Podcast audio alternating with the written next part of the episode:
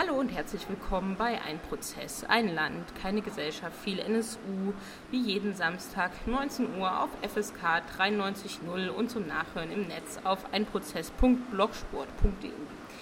Ja, bei mir sitzt heute mal wieder, vielen Dank dafür schon mal, äh, Robert Andreasch. Er beobachtet für NSU Watch unter anderem den NSU-Prozess. Hallo. Hallo. Ja, dann ähm, steigen wir gleich mal ein mit der üblichen Frage, nämlich wo stehen wir denn? Was ist in den letzten Wochen, Tagen passiert im NSU-Prozess? Jetzt zwei Monate, ein Monat vor der Sommerpause. Ja, die Beweisaufnahme, die soll dem Ende zugehen. Ähm, es gilt eine Beweisantragsfrist. Seit dem 17. Mai können Beweisanträge nur noch gestellt werden, wenn eine verspätete Stellung gesondert begründet wird. Das heißt, was neue Beweisanträge geht, ähm, ja, gerät der Prozess zu seinem Ende. Weiter geht es aber mit dem, was im in so einem großen Strafprozess durchaus oft am Ende steht, nämlich psychiatrischen Sachverständigengutachten. Hier haben wir das HICAC nach der Erstattung des psychiatrischen Gutachtens und Prognosegutachtens durch Professor Henning Sass ähm, jetzt in Fortsetzung, also ein weiterer Auftritt von ähm, Professor ähm, Bauer, den die äh, Zschäpe-Verteidigung beauftragt hat, ein gewissermaßen Gegengutachten zugunsten ihrer Mandantin äh, anzufertigen. Und äh, hier hatten wir die Reaktion von Henning Sass auf die an ihm geübte Methodenkritik, die ähm, Professor Faustmann, ebenfalls von der Zschäpe-Verteidigung beauftragt, ähm, da versucht hatte anzubringen. Und ähm, ja, was war denn von Professor Bauer der hat ja äh, Beate Zschäpe nochmal exploriert und ist dafür aber auch sehr stark in die Kritik äh, geraten, unter anderem der Nebenklage. Was hat er denn äh, feststellen wollen bei ähm, Beate Zschäpe, beziehungsweise was hat er denn da ungefähr grob vorgetragen? Also Professor Bauer hat ja, was er vorgetragen hat, ist schon länger her. Er hat im Anfang Mai vorgetragen aus seinen 14 Stunden Exploration mit Beate Zschäpe und er hat eben gesagt, ähm, die Annahme von Professor Sass dass Zschäpe total bei sich sei und dass die Taten ihren inneren, eingeschliffenen inneren Zustand widerspiegeln würden, dass sie also voll und ganz hinter dem Handeln des NSU stand, ohne Einschränkung, das sei falsch. Bei Zschäpe müsse man vielmehr von einer verminderten Schuldfähigkeit ausgehen, von einer eingeschränkten Schuldfähigkeit, denn sie der, äh, würde an einer Persönlichkeitsstörung leiden, an einer sogenannten schwer dependenten, abhängigen Persönlichkeitsstörung. Und ähm, diese Gutachten hat er schon Anfang Mai vorgetragen, aber jetzt war quasi nochmal Befragung von Professor Bauer. Ähm, ja, das ist so, das schon ein, ja, muss man sagen, er tritt als wie ein Leumundszeuge auf für Beate Zschäpe. Er versucht quasi ihren Ruf zu retten. Er greift alles auf, was Beate Zschäpe selber in den Einlassungen ähm, angebracht hat und nimmt das quasi unkritisch für bare Münze. Er kennt einen großen Teil der Beweisaufnahmen gar nicht, weiß, dass einige der Behauptungen von Beate Zschäpe längst durch objektive Sachbeweise und Zeuginnen und Zeugenaussagen widerlegt sind. Und er hat halt wenig Einblick ins Prozessgeschehen bisher. Ähm, die neuen Verteidiger von Beate Zschäpe haben wohl ihm einige Zeuginnen und Zeugenaussagen vorgelegt, aber nur eine kleine Auswahl. Da fehlen viele, viele Schilderungen, beispielsweise von Urlaubsbekanntschaften etc., auf die wiederum Professor Sass ja zugreifen konnte oder die, die Zeugen und Zeuginnen Aussagen, die er sich sogar persönlich im Prozess damals anhören konnte. Ähm, also Professor Bauer, der von der Verteidigung beauftragte, gewissermaßen Gegengutachter, der glaubt Zschäpe alles, insbesondere ähm, äh, verlegt er sich auf Erzählungen Beate Zschäpes ihm gegenüber, dass es zu schweren Misshandlungen durch Uwe Böhnhardt gekommen sei und das sei somit auch ein Grund gewesen, dass sie sich nicht habe lösen können, also eine gewisse Angst vor Uwe Böhnhardt. Das ist so eine ähm, jetzt erstmal nicht nachprüfbare ähm, Behauptung, die halt äh, nicht äh, gestützt wird durch Zeuginnen und Zeugenaussagen aus Beate Zschäpes engsten Bereich, also beispielsweise von Freundinnen und Nachbarinnen, ähm, wurde sowas äh, bisher im Prozess nicht vorgetragen. Wobei es natürlich sein kann, dass in diesem Trio ähm, auch äh, brutale Gewalt intern ähm, ja, äh, geherrscht hat. Aber das, das können wir nicht sagen. Ähm, Beate Zschäpe hat aber äh, noch etwas Professor Bauer erzählt, nämlich, dass sie immer von den Raubstraftaten wusste. Das hat äh, Professor Bauer als sachverständiger Zeuge gewissermaßen unter Wahrheitspflicht in, im Prozess äh, weitergegeben. Das ist also auch mal wieder ein äh, Eigentor für die Zschäpe-Verteidigung. Denn Beate Zschäpe hatte bisher nur für eine einzige Raubstraftat ein vorheriges Wissen und Einverständnis ähm, eingeräumt. Ja. Ähm, insgesamt hat sich gezeigt, dass äh, Professor Bauer in der Befragung schon sehr ja, angeschlagen wurde. Also er kannte die Mindestanforderungen für Prognosegutachten nicht. Er hat selber seit den 1980er Jahren keine Erfahrung mehr mit einem forensischen Gutachten dieser Art. Und ähm, insgesamt ähm, ja, gab es schon sehr große Ungereimtheiten. Beispielsweise sagte Professor Bauer, dass er ursprünglich als behandelnder Arzt bei Beate Zschäpe war und daraus erwuchs erst die Auf Aufforderung äh, zur, Anf ähm, ja, zur ja, Gutachtenserstattung. Und das ist eigentlich sehr ungewöhnlich. Ein Arzt-Patientinnen-Verhältnis in dem Fall ist ja ein Vertrauensverhältnis und ein gutachterliches Verhältnis natürlich die eines nüchtern, neutralen, objektiven Beschreibers und nicht eben eines, eines äh, Arzts, der sich um seine Patientin sorgt. Das ist eigentlich nicht so ganz fachgemäß, ähm, aus so einer Position raus ein Gutachten abzugeben. Äh, das ist nur so ein Detail. Und äh, dann äh, hat es einen weiteren Eklat gegeben, an deren Ende sogar ein Befangenheitsantrag von einigen Nebenklagevertreterinnen und Nebenklagevertretern gegen Professor Bauer gestellt wurde. In diesem Befangenheitsantrag tragen unter anderem ähm, Rechtsanwalt äh, Thomas Plevier und äh, seine Kollegin Dierbach vor, ähm, dass ähm, äh, Professor Bauer Informationen aus dem Knast, Informationen über Beate Zschäpe exklusiv gewissermaßen als Exklusivbericht der Zeitung Die Welt angeboten habe. Äh, also wenn das stimmt, wie das so vorgetragen wurde in ähm, dem Befangenheitsantrag, dann ist es natürlich ein starkes Ding, die, äh, das schon sehr an der ja, gutachterlichen Neutralität und auch Seriosität ähm, äh, dieses äh, Mediziners äh, zweifeln lässt. Da geht es doch auch um diese E-Mail, die veröffentlicht wurde von der Welt, wo er ähm, geschrieben hat, so etwas wie, ja, das Böse in Persona von Beate Zschäpe dürfen nicht angetastet werden, weil so eine Hexenverbrennung müsste ja auch Spaß machen. Wurde auch das dann zitiert äh, bei dem, bei dem Befangenheitsantrag? Ja, ins, insbesondere das macht ihn ja eigentlich untauglich für so ein Gericht. Also der Prozess, der hier nach äh, juristisch-rechtsstaatlichen Grundsätzen seit 360 Tagen lief, den bezeichnet er ganz offensichtlich als Hexenprozess. Ähm, das ist ja schon eine, äh, nicht nur eine überspitzte Formulierung, sondern eine totale Entgleisung. Immerhin ist er Gutachter in diesem Prozess. Und ähm, also das, das lässt schon zweifeln, mit welcher Seriosität und Ernsthaftigkeit er überhaupt an seine Aufgabe rangegangen ist. Das wird man sehen. Ähm, das passt einfach äh, zu vielen Ungereimtheiten rund um Professor Bauers Gutachten. Und die Reaktion des damit eigentlich ja angegriffenen Professors Henning Sass ist folgende. Er nimmt gar nichts zurück. Er ähm, sagt, das entkräftet meine Sicht, meine Ansicht, meine Diagnose überhaupt nicht. Ähm, das ähm, äh, hat äh, keinen Einfluss. Also ähm, Professor Sass sagt ja ausdrücklich, dass er keinen Anlass sieht, an seinen bisherigen ähm, Äußerungen was zu ändern. Und jetzt soll er aber nochmal ähm, befragt werden. Dafür ist ja eine Frist gesetzt worden. Bis zum 29.06. soll die Altverteidigung, wenn ich es richtig im Kopf habe, Zschäpe, ja jetzt Fragen an ähm, SAS formulieren. Was könnte da nochmal gefragt werden und was bedeutet vor allem diese Fristsetzung jetzt für den Prozessverlauf? Ja, wir befinden uns in einer gewissen Schleife. Also wie gesagt, jetzt hat Professor Henning Sass gerade auf die sogenannte Methodenkritik des Kollegen Faustmann und auf das Gegengutachten von Professor Bauer reagiert. Er ist auf beide Gutachten oder Gutachtenserstattungen eingegangen. Jetzt hat die Verteidigung Zschäpe wieder Möglichkeit, Fragen an Henning Sass zu stellen, für die sie offensichtlich Rücksprache mit den anderen Psychiatern und Ärzten brauchen, denn äh, sie haben sich dafür Zeit bis zum 29.06. einräumen lassen durch den Vorsitzenden Richter Manfred Götzl. Bis zum 29.06., also das ist jetzt noch in vier Wochen.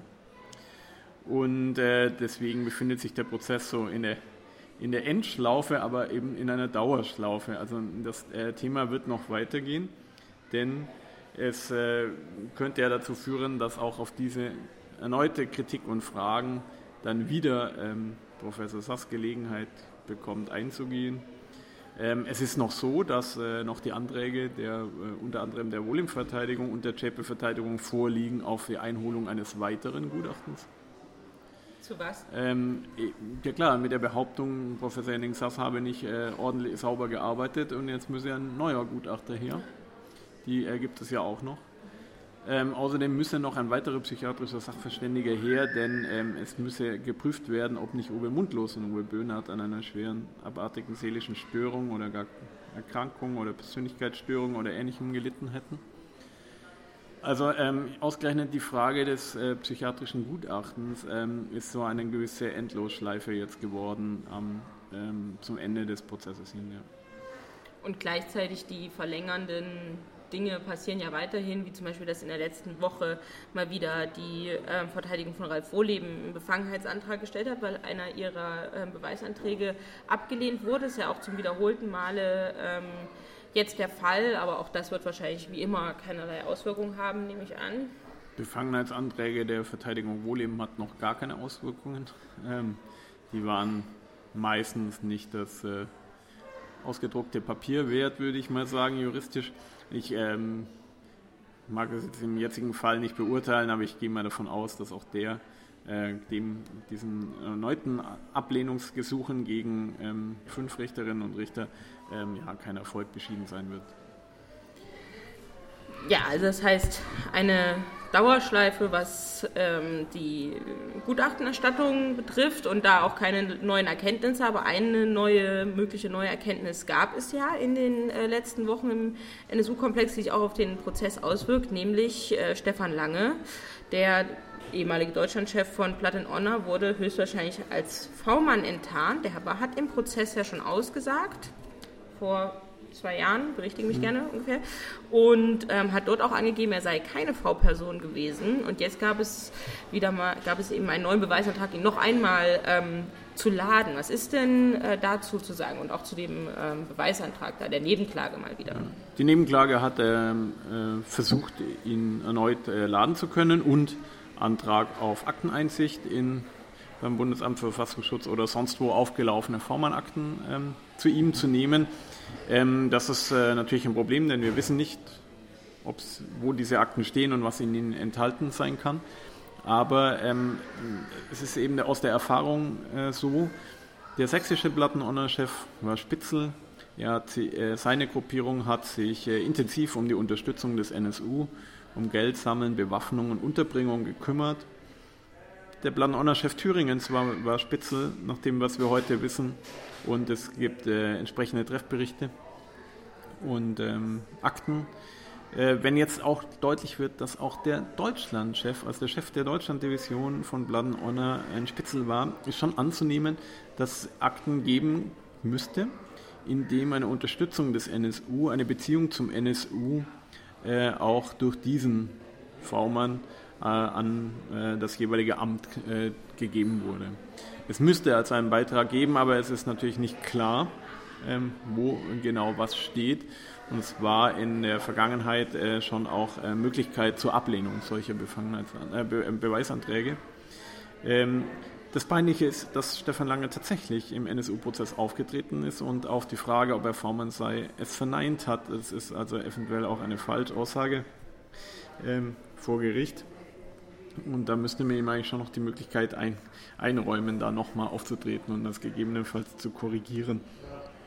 Also es, äh, die Vernehmung von Stefan Lange würde äh, eventuell wieder mal den Fokus auf die Neonazi-Netzwerke, die militanten Nazi-Netzwerke um den NSU lenken, also in, insbesondere eben Blood Honor. Damit hat sich der Prozess ja durchaus schon monatelang auseinandergesetzt. Aber wir merken halt, ähm, wie trotz dieser Beschäftigung, beispielsweise zu Blood and Honor Chemnitz, ähm, da viele Fragen einfach offen sind. Und äh, da wäre natürlich Stefan Lange ein guter Zeuge, ähm, um ihn dazu nochmal zu befragen. Wie ist der denn bisher im NSU-Netzwerk zu verorten? Er war ja sicherlich nicht ohne Grund ähm, dann doch geladen, wo viele andere wie Ralf Marschner abgelehnt wurden, dass sie geladen werden. Ähm, ja, äh, es ist eben so, dass die, eine Unterstützungsleistung aus den Reihen von Blood and Honor bekannt ist.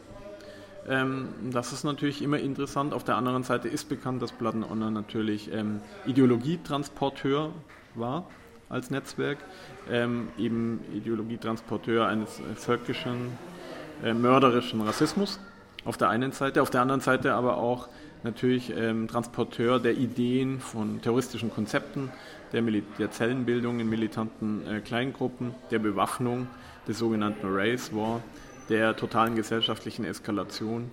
Ähm, und deswegen war von Anfang an äh, natürlich äh, für die Nebenklage ein, ein wichtiger Zeuge, wenn man jetzt mal die äh, Zeugen aus der Nazi-Szene angeht. Der ist jetzt sozusagen noch zu einer Phase gekommen, wo nicht alle äh, Nebenklageanträge einfach abgelehnt wurden, so wie es jetzt im letzten Jahr äh, der Fall ist. Genau, das ist ja etwa seit einem Jahr so, dass äh, konsequent äh, alle ähm, Beweisanträge abgelehnt werden, ähm, weil sie äh, keine Relevanz mehr hätten für Schuld- und Straffrage der angeklagten Personen hm, oder weil sie keine Relevanz für das Verfahren insgesamt hätten nach so einer langen Phase der Beweisaufnahme. Ähm, deswegen ist es so, das ist der bislang zuletzt gestellte Beweisantrag der Nebenklage. Das war noch ähm, zum Fristende der Beweisantragsfrist ähm, gewissermaßen und bisher ist er nicht abgelehnt. Mal schauen, ob es dafür noch Platz gibt im Prozess. Ja, nochmal ein Blick auf einen anderen Angeklagten, nämlich André Emminger. André Emminger, ähm, auch das hatten wir hier, glaube ich, schon mal besprochen, ist jetzt in einem anderen Prozess angeklagt gewesen, nämlich in Zwickau, weil er in Zwickau einen Jugendlichen zusammengeschlagen hat. Ähm, dafür ist er jetzt auch verurteilt worden, ich glaube, zu ähm, Bußgeld. Also er wollte sozusagen, oder sein Sohn hatte Ärger mit einem Mitschüler oder einem anderen Jugendlichen. Ähm, sie haben diesen Jugendlichen, André Emminger und sein Sohn haben diesen Jugendlichen in ein Parkhaus bestellt und dort wurde eben der Jugendliche von André Emminger angegriffen. Dafür ist er eben angeklagt und verurteilt worden. Ist dann also in Zwickau auch nochmal vor Gericht gewesen, hat dort ähm, auch geschwiegen, wie im NSU-Prozess. Aber jetzt ähm, ja, ficht er das Urteil an weil es ja vielleicht sogar Auswirkungen haben kann auf den NSU-Prozess, wenn er also als vorbestraft gilt, was er eben bis dato nicht war. Mal schauen, was da ähm, rauskommt. Das natürlich, könnte natürlich eben entsprechende Auswirkungen haben, die er jetzt ähm, versucht irgendwie abzuwehren, weil der Prozess dann eben während des Prozesses stattgefunden hat. Und gleichzeitig ist ja die Rolle von André Emminger im Prozess gar nicht der im NSU-Komplex angemessen. Also eigentlich war er Unterstützer bis zuletzt, enger Freund ähm, bis zuletzt und zwar bis hin, dass eben Beate Zschäpe genau dort angerufen hat, als äh, sie das Haus in Zwickau in die Luft äh, gesprengt hat, beziehungsweise angezündet hat und sich von denen Kleidung hat geben lassen. Aber das bleibt eben etwas unreflektiert in dem ähm, Prozess und André Emminger, ganz offensichtlich, sonst hätte er auch keine Gelegenheit äh, zu diesen Straftaten, ist eben auf ähm, freien Fuß und nicht in Untersuchungshaft, wie Ralf Wohleben beispielsweise. Ja, das ist nicht das erste Ermittlungsverfahren während des NSU-Prozesses. André Emminger wurde schon dabei erwischt, dass er mit äh, also unzureichenden oder gefälschten Kennzeichen zum NSU-Prozess gefahren ist, äh, wo er sich Kennzeichen eines anderen Autos auf seins geschraubt haben soll. Ähm, dieses Verfahren ist eingestellt worden zugunsten der in NSU-Prozessen zu erwartenden höheren Strafe. Da hat er also quasi Glück, im NSU-Prozess angeklagt zu sein. Jetzt ist das anders, weil natürlich ein Körperverletzungsdelikt, weshalb er einschlägig vorbelastet wäre, sicher nicht gut ankommt im Urteil hier im NSU-Prozess. Es zeigt aber, dass er halt nicht gewillt ist, ein straffreies Leben zu führen, als, als einer der Angeklagten im NSU-Prozess sich äh, nicht insoweit nicht äh, also ja, zusammenreisen mag. Aber das ist jetzt natürlich auch bei der Person des Neonazis André Emminger ähm, wenig verwunderlich. Und der war ja jetzt auch während des NSU-Prozesses, soweit ich weiß, auf Neonazi-Aufmärschen äh, durchaus anzutreffen. Also da scheint auch jetzt nicht so für ihn Vorsicht geboten zu sein und tritt ja in Szenekleidung im Prozesssaal auf, was ja auch zu Anträgen der Nebenklage geführt hat und so weiter. Also eigentlich sehr ein sehr rühriger äh, Neonazi mit vielen Kontakten, große Rolle im NSU-Komplex und gleichzeitig mit leider zu erwartender geringer Strafe, so wie man es absehen kann, oder? Also die Tatsache, dass er regelmäßig immer noch besucht wird, oder mit in den NSU-Prozess oder zum Gerichtsgebäude kommenden Neonazis kommuniziert, zeigt ja, dass er offensichtlich keinerlei Abstand zur Szene hält und oder genommen hat oder ähm, in Zukunft zu halten gedenkt. Ähm, das ist jetzt auch nicht so verwunderlich, aber das muss man eigentlich im Hinterkopf behalten, dass ähm, der sich überhaupt nicht hat äh, von der NSU-Anklage beeindrucken lassen. Ja, weil es ja auch seiner, oder stellt man mal, Ideologie entspricht, dass er dort sitzt. Ja, dann äh, bedanke ich mich an dieser Stelle. Vielen Dank für das Interview und gern an gleicher Stelle bald wieder. Danke, gerne. Jo, tschüss. Ja, und das war es in dieser Woche mit Ein Prozess, ein Land, keine Gesellschaft, viel NSU und wir hören uns in der nächsten Woche wieder. Bis dahin.